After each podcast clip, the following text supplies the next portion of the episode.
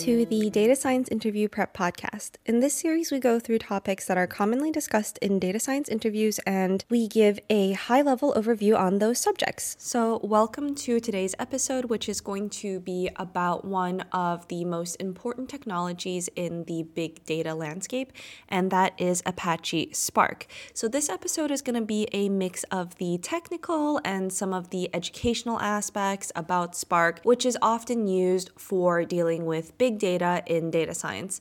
So, if you're interested in understanding Spark and its relevance in data science and machine learning, uh, stick around for the rest of this episode. But before we jump into it, we just want to take a moment to thank you all so much for supporting our growing podcast. We put a lot of time and effort into making sure our episodes are as accurate as possible and informative for all of you. So if you would like to support us by becoming a paid subscriber on either Spotify or on Patreon, we would really highly appreciate it. If you do decide to become a premium member of our podcast on Spotify or Patreon, you will be getting access to our entire library library of episodes, which includes topics like A B testing, the bias variance trade off, reinforcement learning, and so much more.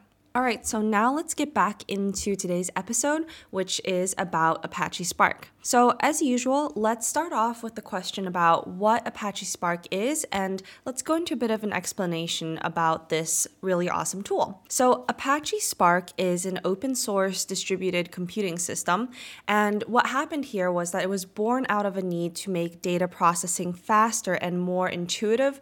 So, Spark is really helpful because it allows for in memory processing. And this essentially means that it can process data without continuously reading from and writing to disks, which makes it exponentially faster than many of the previous solutions. But for those of you who are data enthusiasts, Spark isn't just for processing vast amounts of data quickly, it's also really versatile. So it can do things like handle batch processing, real time data streaming, machine learning, graph processing, and SQL based querying all under the same kind of umbrella. And why should you, as a data scientist, care about Spark? Well, data science isn't just about extracting insights from data, right? I mean, sometimes it can be, uh, but in many industry roles, as data grows in volume and variety and velocity, the tools that can handle this big data become really crucial. So here is where Spark enters the scene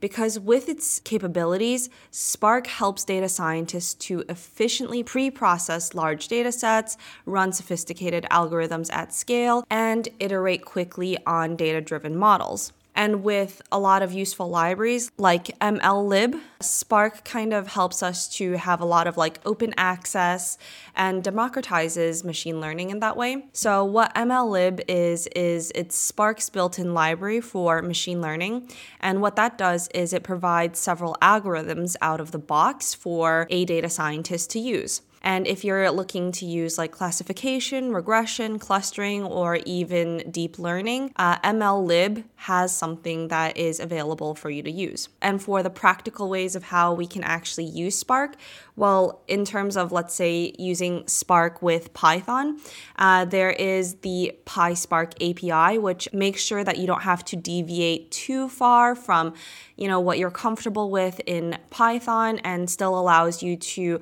leverage the power of Spark. So PySpark really allows data scientists to really harness that power of Spark, but using the Python language, which is generally very familiar to the majority of data scientists out there. Of course, some of you might be more comfortable using R, but generally, I think Python is a very popular language in the world of data science.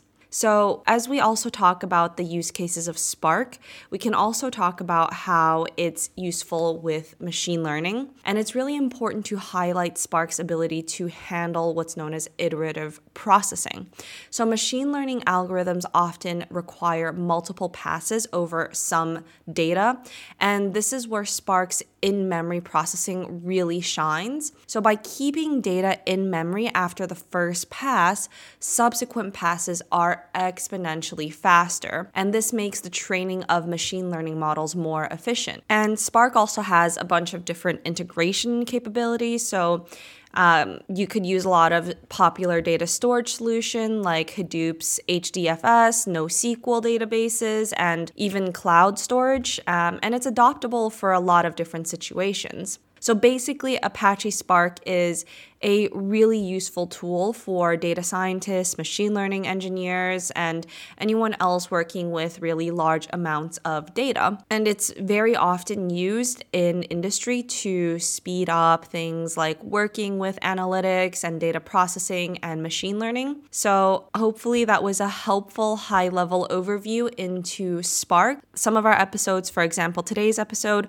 are going to be a little bit more on uh, the technical side of data science machine learning in terms of tooling and let's say things like best practices. And some of our concepts will be a little bit more statistical, theoretical. So give us a comment and let us know whatever you prefer, and we'll try to include more of what you might find interesting. With that being said, uh, that about wraps it up for today's episode on Apache Spark. Thanks again for tuning in to the Data Science Interview Prep podcast. We hope you found this episode helpful and informative. Be sure to join us next week where we will be discussing other interesting topics in the field of data science. Until then, happy modeling!